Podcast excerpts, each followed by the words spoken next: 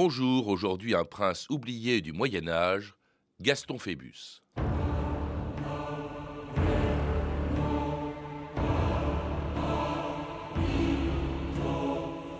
J'ai vu beaucoup de chevaliers, rois et princes, mais je n'en vis jamais d'aussi belle allure. Froissart.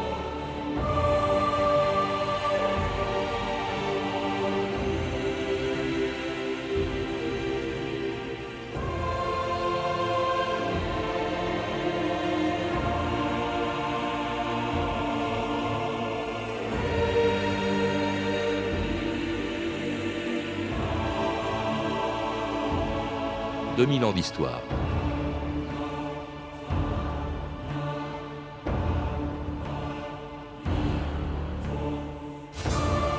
C'était au Moyen Âge, à l'époque où la France n'était qu'une multitude de principautés, plus ou moins dépendantes du pouvoir royal. La Bourgogne, la Bretagne, la Normandie, l'Armagnac, le Poitou, la Provence, l'Aquitaine ou Toulouse, dont les ducs, les comtes et les vicomtes étaient vassaux du roi de France.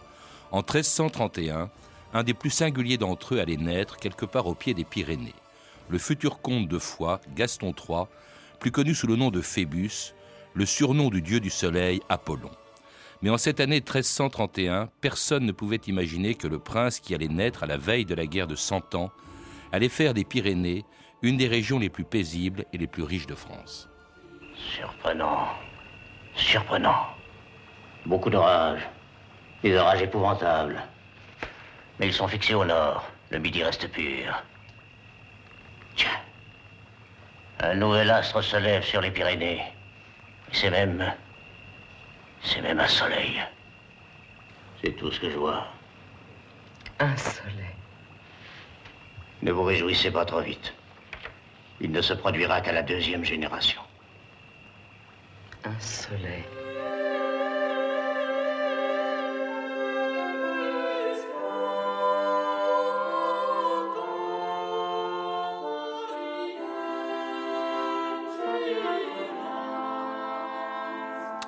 Phébus se lève sur le monde, tourne au-dessous de l'orbite solaire et brûle d'un puissant éclat.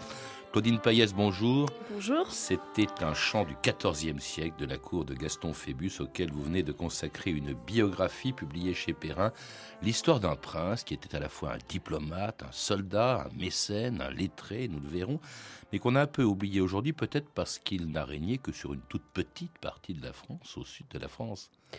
Oui, bien sûr, les États de Gaston Phébus n'étaient pas très étendus. Euh, c'était en gros deux petits pays pyrénéens, le Béarn euh, à l'ouest, le pays de Fou à l'est, qui n'étaient même pas euh, reliés entre eux. Ce sont deux petits pays, par contre, avec une, euh, un atout, euh, c'est qu'ils étaient frontaliers, ce qui fait mm. qu'ils étaient maîtres des passages, des grands passages vers l'Espagne, vers l'Aragon, vers euh, la, Castille, vers la, Navarre, ce qui leur donne quand même une, puissance économique intéressante. Alors, deux pays, vous le rappelez. D'abord, il y a le comté de Foix, il est comte de Foix, Gaston Phébus, pour lequel il était vassal du roi de France, hein, Philippe VI. Voilà, pour le comté de Foix, il est vassal du roi de France, ça c'est indéniable. Par contre, pour euh, le Béarn, les choses sont plus compliquées. Euh, le Béarn était un petit, une, vicomté qui dépendait du duché d'Aquitaine. Il se trouve qu'au XIVe siècle, le duc d'Aquitaine, c'est le roi d'Angleterre. Mmh. Donc, il est vassal du roi d'Angleterre, même si le, roi d'Angleterre est lui-même vassal du roi de France mmh. pour euh, l'Aquitaine. Alors, les choses sont déjà compliquées, mais elles se compliquent encore plus lorsque se déclenche, six ans, je crois, après la naissance de Gaston Phébus, la guerre de Cent Ans. Alors, c'est d'abord son père qui, en tant que comte de va la connaître, mais c'est ensuite lui, parce qu'il va régner une cinquantaine d'années quand même dans les Pyrénées, qui va connaître cette guerre de Cent Ans. Alors pour lui, c'est un dilemme, puisque il est à la fois le vassal du roi de France et celui du roi d'Angleterre, et que les deux rois sont en guerre. Bien sûr, et les deux rois l'appellent dans, dans leurs armées. Eh bien, il va refuser aux deux. Alors son père, avait, son père et son grand-père avaient combattu dans les armées du roi de France. Ils avaient pris parti pour le roi de France officiellement. Euh, Gaston Phébus, lui, il va euh, refuser, mais refuser avec diplomatie, c'est-à-dire qu'il ne, coupe pas les ponts, euh, il retarde, il, ne se présente pas, il envoie des vassaux, enfin. Mais en fait, il, ne fait pas campagne ni pour l'un ni pour l'autre. Il va même en profiter au fond pour faire un de ses, pour réaliser un de ses projets, qui va réussir d'ailleurs. Ce qu'il veut faire, c'est d'un de d'une de ses possessions, le Béarn, un État souverain. Voilà, ben c'est la, solution, on peut dire, qu'il a trouvée pour se sortir de ce dilemme de, de, de, de, de deux suzerains. En fait, il va dire que le Béarn ne dépend de personne. Alors, euh, il commence à le dire au roi de France, Philippe VI. En 1347, le roi de France euh, lui envoie un messager pour lui demander de participer à des négociations avec la Castille. Et alors là, il reçoit le messager, très bien, mais il lui dit qu'il ne peut pas lui répondre parce qu'il est en Béarn et que le Béarn, il ne le tient de nul homme. Il ne le hmm. tient que de Dieu et de nul homme au monde et qui lui répondra quand il sera en pays de foi, parce qu'en pays de foi, il est vassal du roi de France. Hmm. En fait, Philippe VI, le roi de France, refuse la souveraineté du Béarn. Moi, Gaston Phébus, prince de Béarn, de Pau, de Sauveterre, d'Orthez, je suis le plus puissant vassal du roi de France, et je demeure son vassal car tel est mon bon plaisir. Sire, voici le comte de Foix, roi de Béarn. C'est notre vassal le comte de Poix que nous recevons, non le roi de Béarn.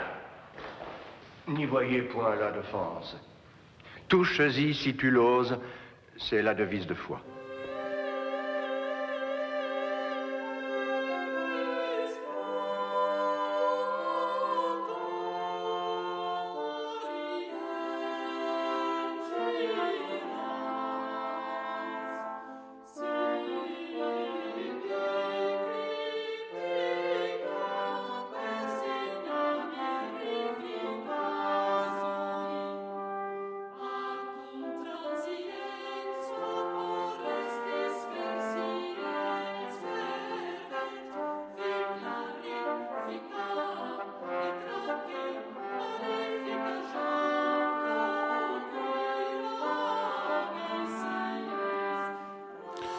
Touche-y si tu l'oses, on a entendu dans cet extrait de téléfilm, c'était en effet la devise de la maison de foi et puis de Gaston Phébus qui disait aussi à qui voulait l'entendre et à qui refusait de reconnaître la souveraineté du Béarn, je ne le tiens que de Dieu et de mon épée, avez-vous dit. Alors effectivement, il va finir par faire admettre cette souveraineté aussi bien au roi de France que au roi d'Angleterre. Oui, alors il a commencé par le roi de France, mais ça va se reproduire du côté anglais avec euh, le prince noir. Le prince noir, c'est le duc d'Aquitaine, en fait, c'est le fils du roi d'Angleterre. Et euh, le fils est héritier, qui n'héritera jamais parce qu'il mourra avant son père, mais enfin, bon, il est l'héritier de la couronne d'Angleterre. Et il est spécialement en charge de l'Aquitaine. Donc, euh, en tant que duc d'Aquitaine, il va demander le, l'hommage à Gaston Phébus. En, fait, Claudine Payas, ce que va faire pendant toute la guerre de Cent Ans, en tout cas celle qu'il a vécue, parce qu'il n'a vécu qu'au début de la guerre de Cent Ans, Gaston Phébus, c'est qu'il va naviguer en fait de l'un à l'autre. Il va laisser le Béarn neutre, puis tantôt il apportera son soutien à Haute-France, tantôt au roi d'Angleterre. Oui, en fait, euh, il a eu un génie diplomatique qui a fait qu'il a réussi à se tenir à l'écart du conflit, justement, en euh, toujours euh, menaçant un roi de s'allier à l'autre. Oui. C'est bien qu'il a obtenu tout ce qu'il voulait, aussi bien de l'un que de l'autre. Alors, le, le, le, Béarn n'est pas le seul centre d'intérêt de Gaston Phébus. C'est là qu'il va établir sa capitale, c'est de là qu'il va gouverner ces deux États, Foix et Béarn. Mais il est beaucoup plus ambitieux que cela. Ce qu'il veut en fait, c'est de créer au sud de la France un grand État pyrénéen. C'est ça son grand projet. Tout à fait. Alors, les, euh, j'ai dit donc que ces États étaient euh, séparés. Il y avait le Béarn d'un côté, le Pays de Foix de l'autre, et il n'aura de cesse de les relier.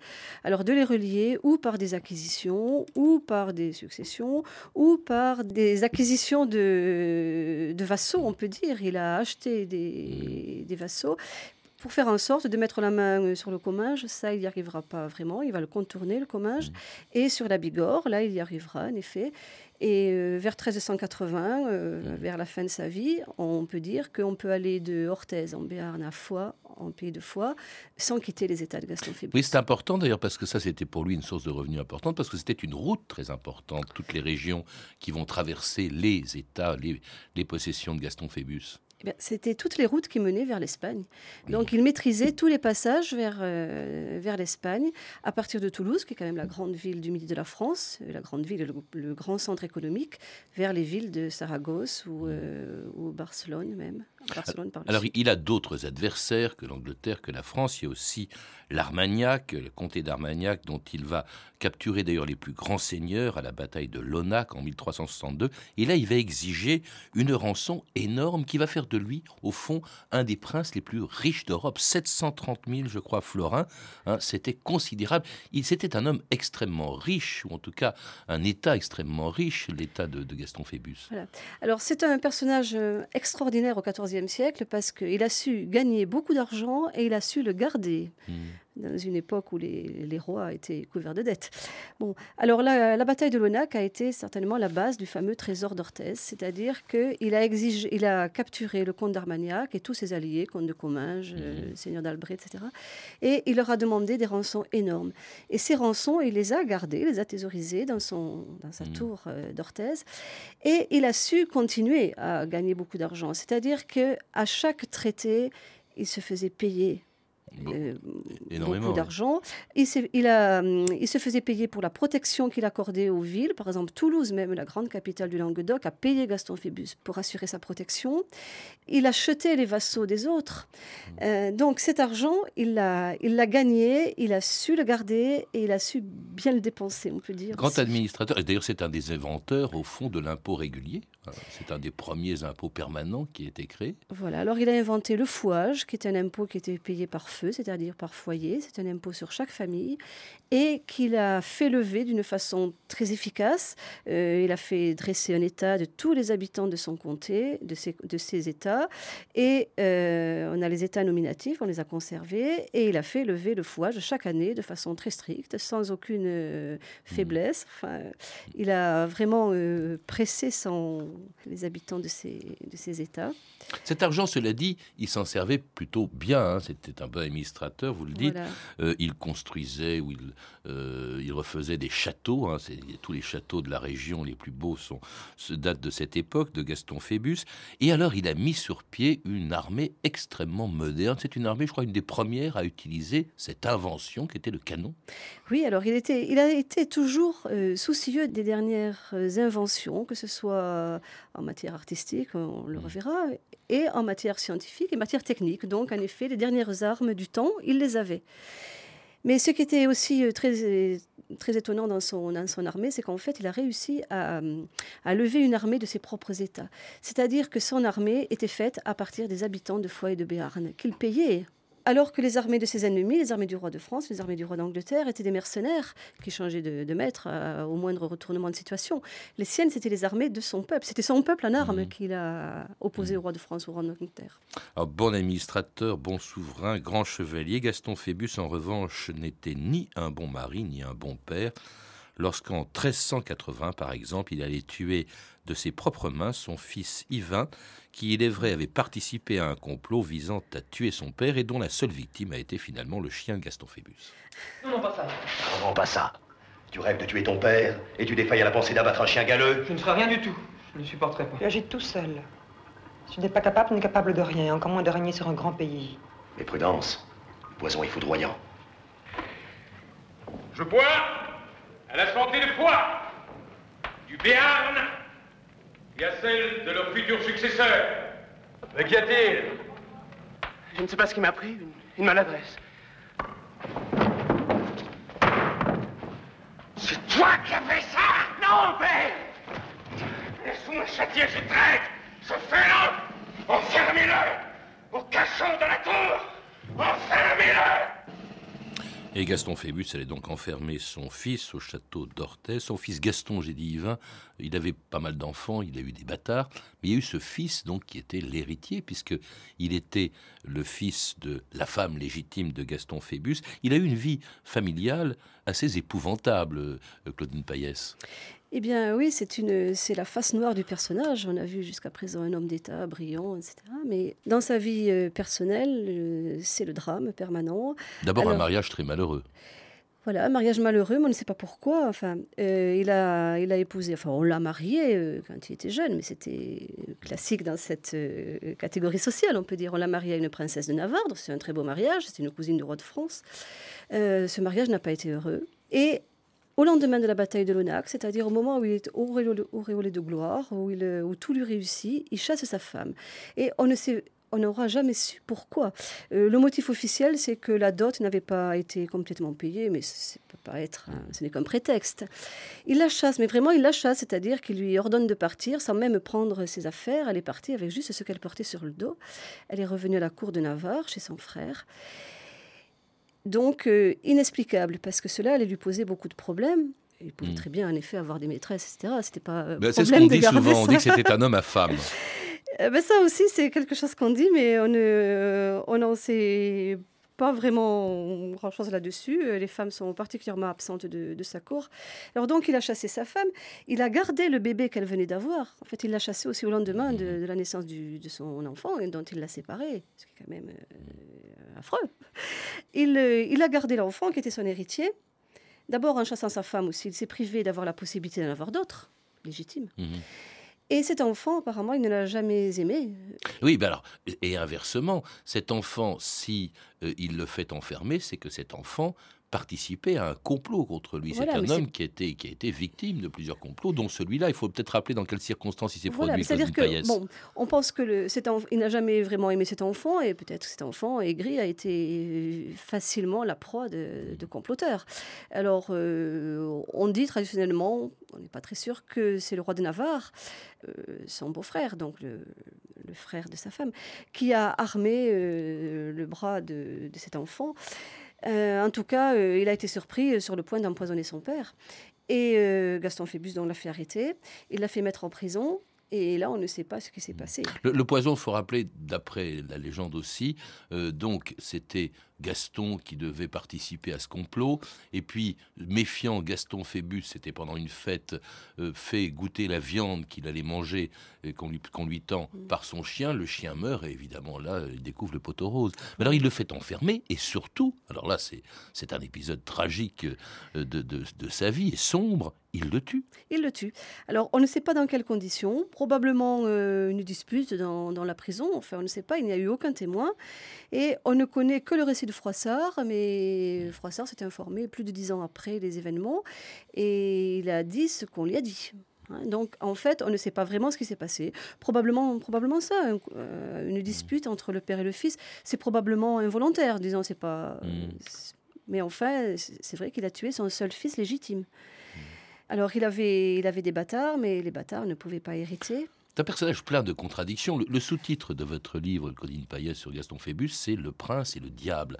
C'est vrai qu'il est pétri de contradictions, cet homme. Il a des côtés très attachants. Nous allons voir dans quelques instants, c'est un homme de culture. Mais en même temps, euh, c'est un homme extrêmement brutal, violent parfois. Voilà, alors c'est un homme plein de contradictions, en effet. Euh, la plus grosse des contradictions, c'est en effet ce, personnage de diplomate avisé, de administrateur prudent, euh, juste, on peut dire que dans sa justice, il était assez équitable. Enfin, il n'a jamais condamné personne à mort. Dans, son mmh. tribunal. Enfin, euh, c'est un homme mesuré et, et, très diplomate. Et dans sa vie privée, une violence et une irrationalité quelque chose qui est sidérant. Donc il y a une face brillante et une face noire de ce personnage. Et on a l'impression que le, cette face noire, il l'a aussi cultivée, euh, mmh. cultivé lui-même euh, et l'a laissé, l'a laissé se répandre en tout cas.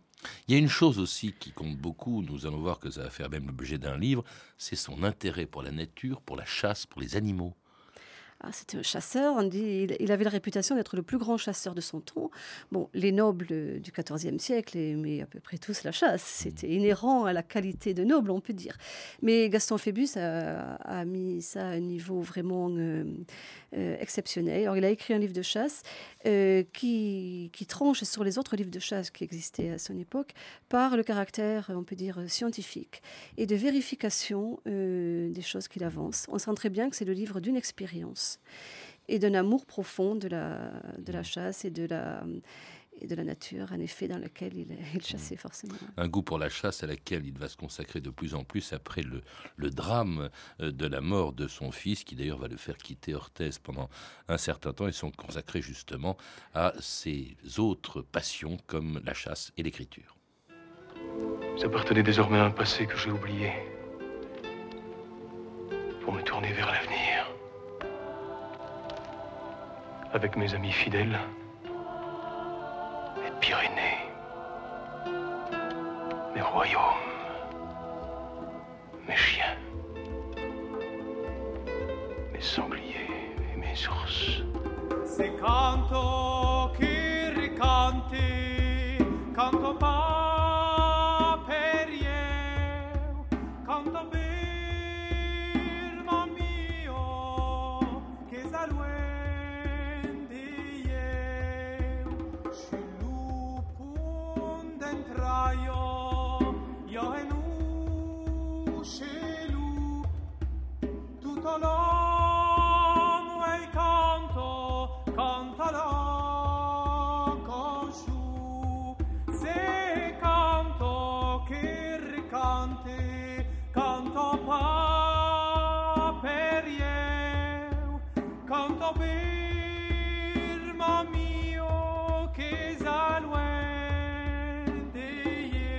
un chant bien connu hein, dans les Pyrénées, c'est canto. Je crois que c'est, il parle d'un oiseau, c'est ça euh? Il parle d'un oiseau qui chante sous la fenêtre, de l'amoureux qui est séparé de sa, de sa belle qui est de l'autre côté des montagnes. C'était un homme de culture, d'abord qui aimait la musique et qui écrivait, parce que cette chanson est attribuée justement à Gaston Phébus. Bon, est attribuée à Gaston Phébus, elle est probablement pas de lui, c'est une chanson du 19e siècle, mais peut-être qu'elle a été refaite au 19e siècle de- sur quelque chose qui aurait été de lui. Ce n'est pas, ce n'est pas euh, impossible. Nous, nous connaissons une chanson qu'il a rédigée, qui, est- qui a été recopiée dans un recueil euh, de manuscrits de, de chansons du, 14e siècle. Et euh, surtout, on sait qu'en effet, il aimait la musique. Et sa cour était, euh, était, a été un des creusets de la recherche musicale du XIVe siècle.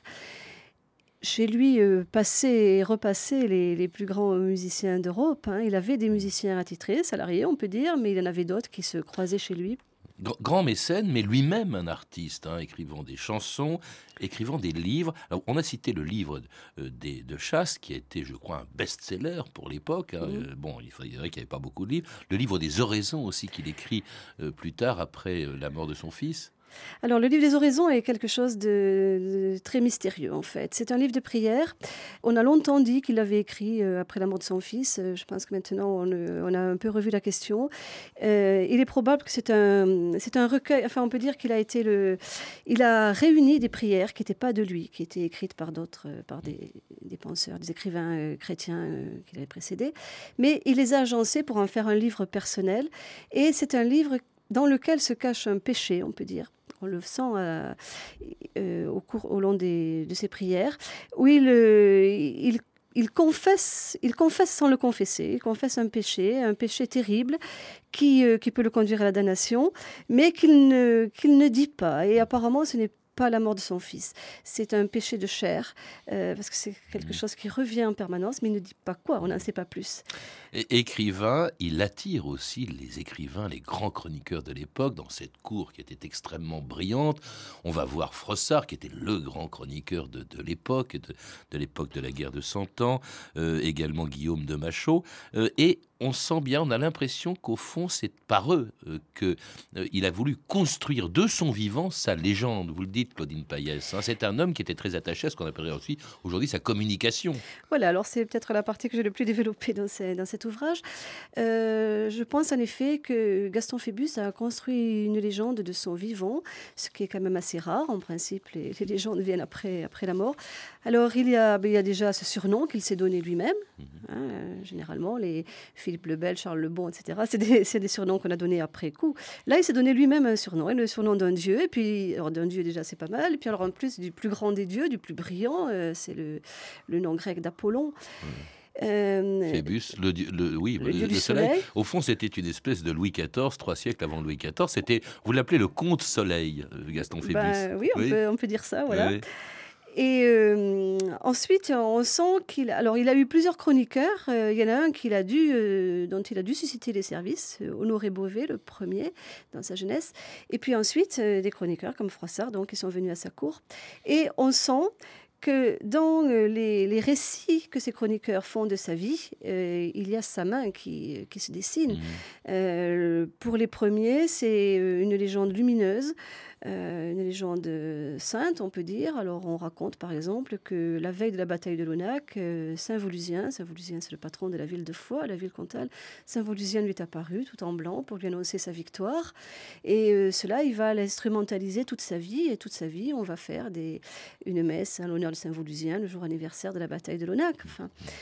Euh, ça, c'est la, légende chrétienne, on peut dire, et lumineuse. Et puis à la fin de sa vie, il y a une autre légende, une légende noire. Euh, c'est Froissart qui va la rapporter. Or, Froissart est, euh, est louangeur envers Phébus, il a, il a, été fasciné.